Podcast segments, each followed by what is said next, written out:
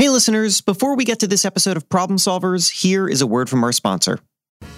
Whether you need digital tools so you can bank on the go, or you need a one on one with an experienced business banker, with PNC Bank, you got it. PNC's business banking team is built entirely around the way you like to do business. Innovative mobile tools that let you manage your cash flow, monitor your payments, and more around the clock give you the flexibility that every business owner needs. And PNC combines those digital tools with a team of business bankers who are ready to sit down and talk about the unique needs of your business and help you develop personalized strategies to move your business forward. Learn how PNC Bank can make a difference for you and your business at pnc.com slash bank your way. PNC Bank, National Association, member FDIC. And now, on with the show. From Entrepreneur Media, this is Problem Solvers, a show in which entrepreneurs do what entrepreneurs do best solve unexpected problems in their business. We were completely wrong. And I'm just like, it's not selling. It was like we have to start from scratch. I'm Jason Feifer, the editor in chief of Entrepreneur Magazine. So I get this email asking if I want to talk to a seasoned FBI hostage negotiator who can talk to me about how to build rapport. And I think, well, that's interesting because, you know, that's an important thing for any entrepreneur to do to build rapport. And he probably has a really interesting approach to it because, well, I mean, you can imagine what a seasoned FBI hostage negotiator is like. so anyway, uh, we, we got on the phone. There are a whole bunch of IT issues. And so it takes a while to get going. And here's what that sounds like. But we'll actually talk here on Zoom. Sure. Okay.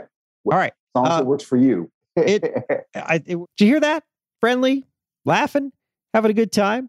So I, I told Chip once we finally got going.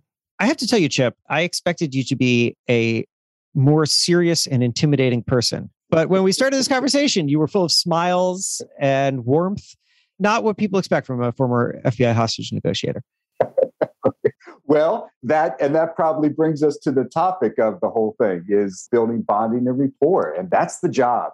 So anyway, with all that as a lead in, let me introduce you to Chip. Yes, my name is Chip Massey. I'm a former FBI hostage negotiator. I spent the past 22 years working for the FBI as a special agent slash hostage negotiator, and my the field office I retired from was the New York City field office. And what can Chip teach entrepreneurs about how to connect with others and to do it fast and to do it purposefully? Well, Anybody out there that is working on cases, trying to gain statements, getting people to say things that they really don't want to tell you.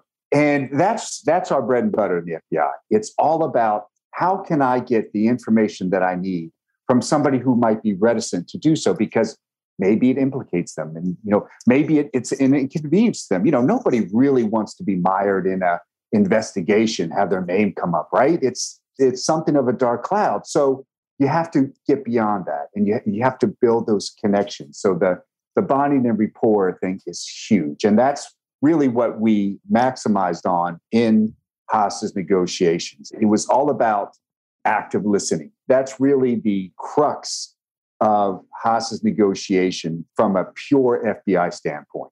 So that's what we're going to discuss today on Problem Solvers. Chip, the very friendly FBI hostage negotiator, is going to tell us about how to build rapport, build it quickly, get the information that you want, and get your own information across. Something every entrepreneur needs, and Chip knows it better than anyone.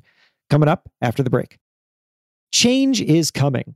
And so is my book, Build for Tomorrow. Because here's the thing everyone's work and lives are changing. And I realized I was in a unique position to help. Through my work at Entrepreneur and as host of this podcast here, I've seen how the most successful people are adaptable. And so I spent years processing what they were doing, how they were doing it, how they learned to navigate moments of massive change. And I developed an action plan full of stories, lessons, exercises, and tactics to help anybody build a better future for themselves. My book, Build for Tomorrow, has been endorsed by a really incredible range of folks from Netscape and Andreessen Horowitz co founder Marc Andreessen to Real Housewives star Kandi Burruss. Because if anything is universal, it is the crazy experience of change. If this sounds useful to you, I'd be honored if you bought a copy. And if it sounds useful to someone you know, then please tell them about it or hey, get them a copy. You can find Build for Tomorrow wherever you find books, or you can go to jasonfeifer.com slash book to pick up yours. Again, jasonfeifer.com slash book. Think about a bicycle. It takes balance to get where you want to go.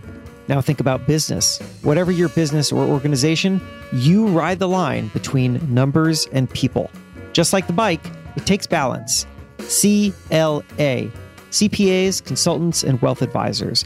That's CLA. We'll get you there. Clifton Larson Allen LLP. Investment advisory services are offered through Clifton Larson Allen Wealth Advisors LLC, and SEC registered investment advisor.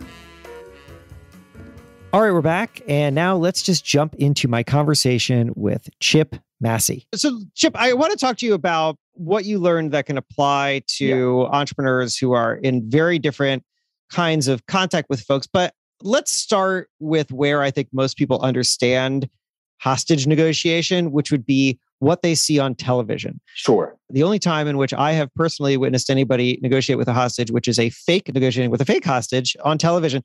How is that different from in real life? It's a in real life, it's a much slower process, mm. right? And it's it would almost bore you, right? That and that's our hope. Our hope as negotiators that this is one boring, long, hopefully not too long conversation. And when I say conversation, it's really one sided. Our goal is to get the other person to talk, just like you, Jason, right? Your job is, is to pull out those, those nuggets of information, get the guest going to a point where you can fine tune it and distribute it out to the people that will gain something from it. Well, our job as a house negotiator, my job was to was to allow them to feel comfortable with me. That's the first step, bonding and rapport. So how do you do that? How's that done? And the first steps of that is I have to allow that person to see me as somebody that they could potentially trust. Not that they're going to immediately. Nobody's trusting anybody, right, from, from get-go. But but our science tells us that between 15 and 20 seconds, we have that time frame window where somebody, after they hear us engage with them, they'll consider us as possibly, possibly somebody that they could trust down the line, which is all we need. That's what we want, right? We want that entree. And once we get there, then we're able to build on that. And the idea here, if we were to connect that in the two worlds, if you think about it, it's all about gaining that person's trust. So how do how do entrepreneurs do that? It's the same way, really. And it's it's interesting, uh, Jason, is that when my business partner Adele Sears and I were we were talking about the the differences of the two worlds. And she, she brought it to my attention, you know, when we were breaking it down, she said, you know, it sounds like most of your conversations with with hostage takers was was over the phone. Is that right? I said, yeah, absolutely. It's over easily over 90%. I never had a line of sight on the other person. So it was my job then to connect to that. How do you connect to somebody you can't see? So it's all about the voice, right? Hmm. It's the pitch, it's the tone, it's the cadence. And then somebody's going to make a decision as they listen to you. It's like, okay, this person sounds like they're trustworthy. They sound like somebody I could be comfortable with, sound like somebody I would build a relationship with. So what you're trying to do, and the thing that that we say now, uh, Jason, and because really negotiations is a misnomer. It's it was never a negotiation. I never said to somebody, "Hey, you got seven hostages in there. Tell you what, kill three, give me four, we'll call it a day, right? That was never going to happen. It was never up for the debate. I'm always going to get that guy to do what I need them to do. So, how do I get that guy to, to put his gun down and surrender to me? Well, it was by making him value what I wanted him to value. So it, that had to change. It had to change over, over the course of that conversation. So he started out with, you know, I need a jet and a million dollars. How about this could go several ways, not all of them good for you. And what I want to do today is I want to make sure you make it out of this alive. That's where I'm going to work him toward. It's a progressive and gradual step. But my job first is to de escalate. So I'm using all those techniques to bring about a calmer mindset because when people are stressed, as you know, they're in that primitive brain, right? That's that's fight or flight. And it's it's great you know, if you're trying to run from somebody, it's horrible in a business context. And unfortunately, our brains don't know the difference. They can't differentiate between what is a hostile environment where my body is in danger versus the supervisor is yelling at me again and I'm getting stressed. But that's exactly when you, you need those analytical powers, right? To think. So all things degrade when we're under stress. We know that, right? We, our thinking slows down. We, our analytical brain goes away. Our hearing is going. Um, fine motor skills degrade. And so you've got, you end up with somebody with tunnel vision, doesn't hear that well, can't manipulate a cell phone, yet has to think about these higher level things. It's horrible. So that's how that starts. And there's different ways of connecting those two worlds, right? So, so you were going to say something, Jason. I'm sorry. No, well, I was gonna I was gonna bring you back as a really nice, tangible space to focus on. So the first, what did you say, 15 or 20 seconds where someone's going to make a decision about whether or not they trust you? Exactly. entrepreneurs understand when they go into any kind of meeting or pitch it, it- we've heard it enough even if we don't have the science behind it that in x number of seconds somebody makes a first impression and whatever happens after that is going to be built off of what somebody thinks so you talked about the tone of your voice but i'd love to also hear about the words coming out of your mouth because for the average entrepreneur i will tell you in the moment in which they are in front of somebody they know how they have a very limited amount of time the instinct is to just cram as much information as possible into the fewest number of seconds so that they just get it out and say here here's who i am and here's what my value is and here's what you should right? And um and that probably changes tone of voice in a way that is not very good. So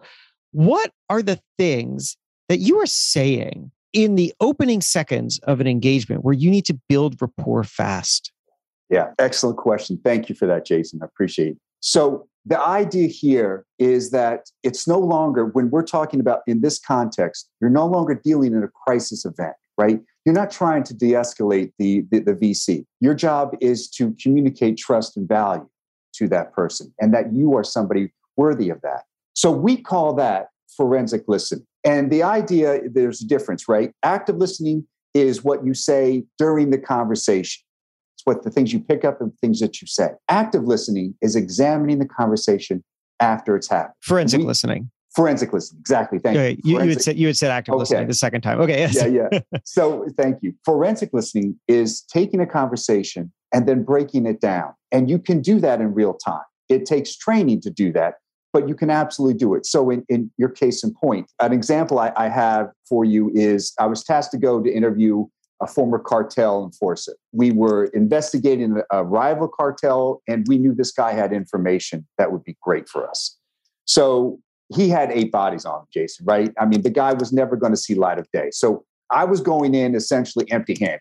I know I didn't have much to offer him. So I'm talking to the guy, and rather he comes out of his and comes into the room, and he's sitting across from me, and he never once looked at me upon entering that room. He sits down and he picks a point over my right shoulder and just stares off. And so I said to him, "Listen, we'll call him Marco." I said, "Marco, listen, I, you know that I, I can't do anything about your time. Your time is your time. You've got you got eight murders on you. Said, but what about this? How about you know I, I I need some information. You have it. What if I improved your cell condition? What if I could help you there? Would that be of interest to you? Nothing. No reaction. I said, well, listen. We know that you're living here right now, but your family is across country. How about if we got you to a prison system that was closer to them for visitation purposes? No reaction. So I'm like, okay. So now I'm thinking about it. And I'm looking at this guy and how he came in, how he presented himself, right? I mean, he, Jason, he was meticulous. He is not a hair was out of place. His jumpsuit, even though, you know, it's prison issue, I mean, it looks like it's pressed. And he's sitting there, he's, and you can tell the way he's moving. He's very meticulous about the way he conducts himself. And I thought about the investigation and things that I had uncovered, the way he went through it. He eliminated people, he killed people as a almost like a cost benefit analysis, right? He was doing risk work. And every move he made enhanced the value of the cartel and ex- allowed them to expand territory. So, in terms of that, his moves were really incredibly uh, sharp for what he needed to do and accomplish. So I was thinking about that. I was looking at this guy. I'm thinking, all right, let me try this. I said, listen, you obviously have nothing to say to us, and I'm sorry this is waste your time. But I just wanted to tell you that I, I've studied you and I've studied the way you moved and I know the hits that you made. And I have to say, respect, because I, I know that each time you did it, you did it for a reason that and improved the coffers of, of your organization. So I just wanted to leave by saying that. And as I was getting up, the dude changes his gaze, looks right at me, Jason, goes, ask your questions. And so what I knew from that point was that this is how he wanted to be viewed. He wanted to be seen as almost a business consultant, somebody that had expertise, right, in this field, somebody that that had value still to give. He knew his business and he wanted to be seen as such. So it's like what we do with forensic listening. We are doing that. We're pinging. All right, I'm looking at him. I'm, I'm looking at everything about this person. What are they trying to tell me about themselves? You know, this guy's put together, sharp, right? Other people want to be seen as likable. Maybe somebody wants to be seen as a hard case. And often is what we in, encased in this un, in the forensic listening, Jason, is what we call the unstated narrative. And that is the disconnect between what somebody actually believes about us and what they're going to say. We live in a world where we can't just say what we think. You know, we shouldn't. We would never survive it. But in a business context, it is such a value. If I can get to that person's unstated narrative, maybe there's a reason why they're not buying from me. Maybe there's a reason why they're they're not going to pick up my idea. Well, if I can get there and I can I can figure out what that is and deal with it right here in an indirect way, address it, make them feel more comfortable, the doors open up. Chip, I want to ask you a level deeper there on the unstated narrative about how to try to understand what somebody's unstated narrative is. But before I do, I'd want to point out just such an interesting gulf between the scenario that I laid out in the question that I asked you and then the scenario that you responded with. Because what I had asked you was about what to do in those first few seconds. And I said that entrepreneurs will often just try to shove as much information into those few seconds as possible. They want to deliver things. And in doing so, what they are doing, I didn't really think about it when I was asking the question, but now as I was listening to you, I realized that they are in broadcast mode. They are here to send information from one side to the other. But the important point that you have made is that even in an initial interaction where you are talking first, where you haven't gotten anything from the other side yet, you can still receive some information and treat it more like a conversation where you're building off of something that you're getting from them so that you aren't just shoving your information at them, but rather you are customizing your information into a hopeful exchange. And you're nodding, so I'm guessing that exactly. I said something correct here. And so the question is, well, how, how do you start doing that? How do you start to mm-hmm. gather information? I mean, the, the the explanation with the cartel guy is great and really colorful, but replicate that for me in sure, a business absolutely. Sense. And we teach this skill set, forensic listening to startups at a business accelerator. So the idea here is that that's right. These guys are trained to throw it out, right? Vomit it out and hope some of it is acceptable. And it's exactly the wrong thing. Now, they expect it. The other side expects that performance to happen. But how do we how do we engage with that person on the level that they really need to hear it? And it's like you just stated, Jason, is that you're going to be looking for things that you know about their background. Now, that's why due diligence is so important. You need to do your research on who you're going to be speaking to you should know a lot about that those people that you're about to meet with as much as you can. That's not to say you're going to bring in oh you know hey I, you went to this college you know my friend it's not about that. What you want to understand is like from that cartel experience you want to know is there something that i can piece together from from what i gathered that would help me and connect other things to them? So it's going to be more about you know the amount of perhaps projects they picked up last year? What were the big ticket items that, that seem to have taken off? Would it make sense to use those and to use that kind of? We are similar to this organization or this kind of, of group that you know you might that you're working with right now. Absolutely, it gives people a comfort level. It's like okay, and what else does that say? It's hugely flattering. People want to know that you've had you spent some time understanding them, understanding what motivates them, what brings them about. And whenever we do that, we're building again that bonding and rapport. We're connecting. And when we connect with people, Jason, on an emotional level, it's almost like a shortcut.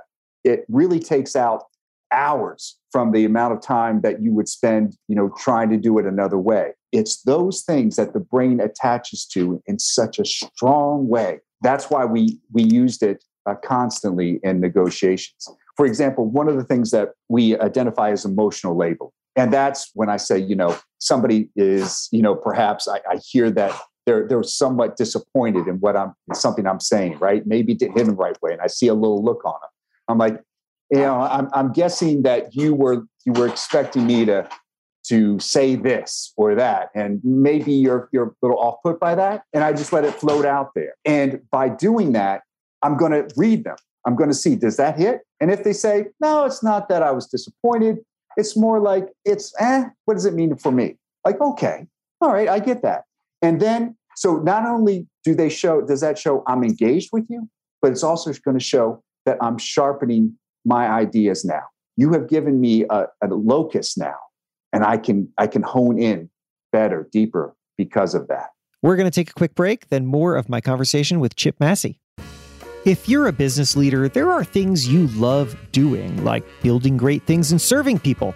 And then there are the things you hate doing, like inbox management, and project follow ups.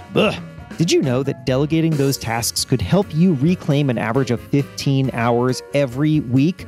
It is time to focus on your strengths and delegate your weaknesses. Belay has been helping busy leaders do exactly that. They're helping with their staffing solutions. They've been doing it for over a decade. Belay intentionally pairs clients with virtual assistants, accounting, and more. Great leaders don't do anything alone. You have to find the support you need to delegate the details, and you can do that with Belay. So get started now. Just text SOLVE to the number 55123 to get $300 off your startup fee for a virtual assistant when you schedule a call before August 31st. That's SOLVE, S O L V E, to 55123 to save $300 and reclaim 15 hours every week. All right, we're back. And now back to more with Chip Massey. A thing that I have come to say a lot, I don't must have heard it from somebody, I don't know, is that the number one thing that people want is to feel heard. And I feel like that is the theme of everything that you're sharing here. That when you approach somebody, even if you've got something to tell them, even if you ultimately want them to hear you, they're not going to hear you unless they feel heard. Exactly. I mean, there couldn't be a more powerful point. And it doesn't matter the context you're in. We are, as a race, running around and we're just praying that someone engages with us at a level that that hears us. So when you're able to do that, when you're able to pick up the signs, when you're able to to see that person and engage with them at that level, it's like right off. You don't have to, you know, mince words, you don't have to do pleasantries it's um. I'll give you another quick story, Jason, if I may. Please let me know if it's too far. No, um, uh, your so, stories are great. Okay. I'll take them all day. Uh, okay. So we had this one um, arrest that we had to make in the Bronx, right? Uh, some years ago. It was a high risk fugitive. So when the FBI rolls out everything, it's it's a circus, right? It's just it's nonsense. So you've got helicopters, you've got SWAT on standby, you've got the locals, ambulance, police, you got press now coming out. Any rate, so before all that hits, though, it's just you and the teams. So we went out. This was a lead from Philadelphia. The guy was high risk, gang affiliation, weapons, a lot of violence in his background. So we we go to his door. He's not home. Bad news for us, right? So we're doing the neighborhood canvas, and we finally get a phone number. Now we had to get you know authority to call the guy, right? Because the it, it's really a, a, low probability success. As you can imagine, to call the guy up and say, hey, listen, outside your apartment, want to drop by. We'd like to arrest you today. Usually they don't pick up on that. So we get authority, and then I make the call because I'm the host negotiator, right? I'm like, Chip, you're a good BS, or why don't you call the guy? I'm like, it's not BS, it's a science, but whatever, right? sure. So I get on, and I know I, I, it's a low probability, but I call the guy. So, and and here's the thing I'll I'll do, Jason, is um, the line opens up, but nobody's saying anything. So I let that sit for it seemed like probably 30 minutes, actually probably about 20 seconds, and I'm like, okay.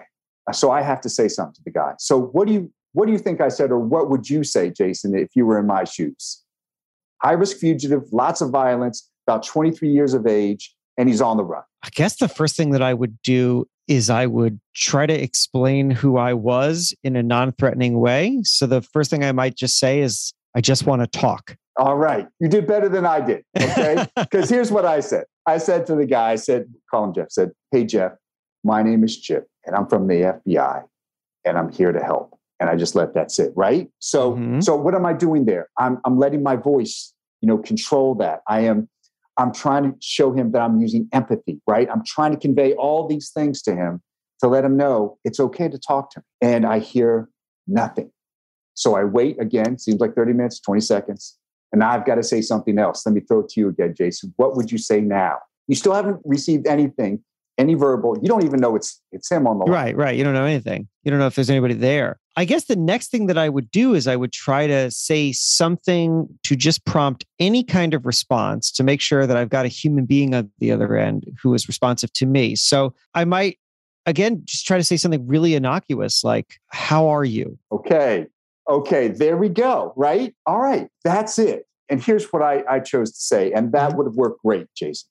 I said to him, Jeff, how bad does your life suck right now? Oh, that's even better. That's And- much and- better. Right. But you're and you're saying that for a reason, right? Why? Why are you saying that's better? Because Well, I'm saying it's better because it's guiding Hmm? and because something that I've learned as a journalist is that one of the best kinds of questions that you can ask, and I have employed this in our conversation today, is to float a theory. Doesn't matter if the theory is right or wrong, but people respond to theories. One, it makes them feel heard. It's like it's saying, I've listened to you, I understand something about you, and I'm proposing something to you. And number two, the theory guides their answers. So now instead of giving some kind of lame blanket answer to something, they are now responding more specifically. So that is what you did. The theory is his life sucks right now. The question is, how much? It's a more compelling question.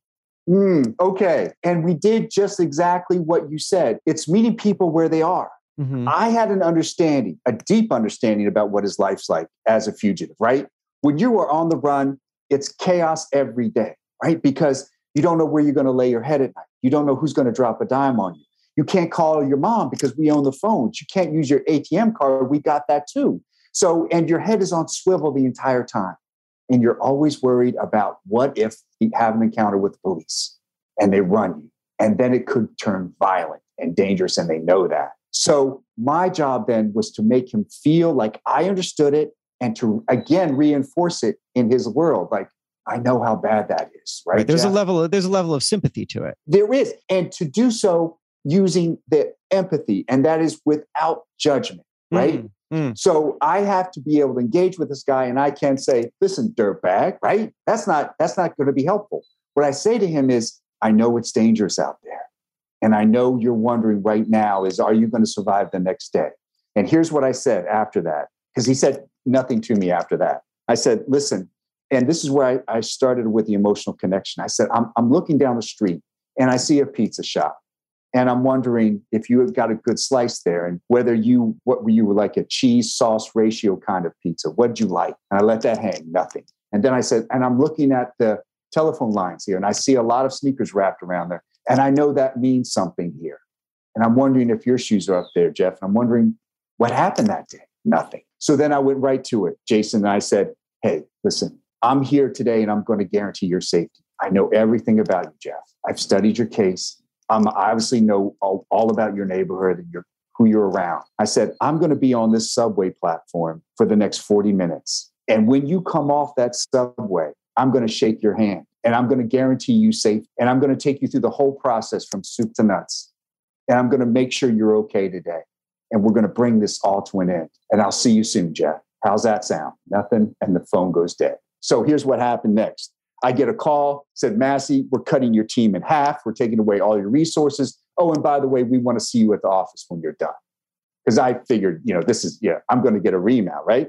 Yeah. So, This does that this does sound very television like, by the way. Yeah, have to say. yeah, right. It does, right? It does. It's not, it's not good news when you lose a fugitive, right? It's just not good. It's not a happy time. So, what happens next is I'm waiting on, on that subway platform. 20 minutes later, this guy c- comes rolling off the subway car, puts out his hand, says, My name's Jeff. Let's get this over with. Wow.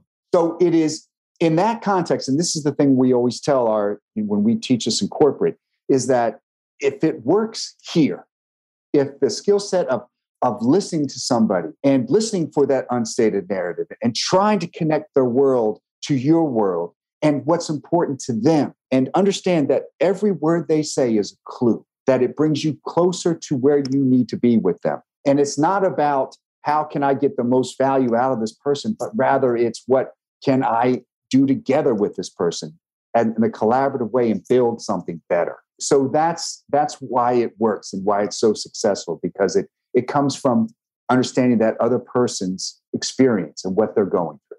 Chip this has been absolutely tremendous i appreciate your time and yeah. your stories and your insights absolutely it's been a pleasure jason thank you and that's our episode. I would love to hear what you think and maybe even about a problem that you solved. You can find me at my website, jasonfeifer.com. J A S O N F E I F E R.com.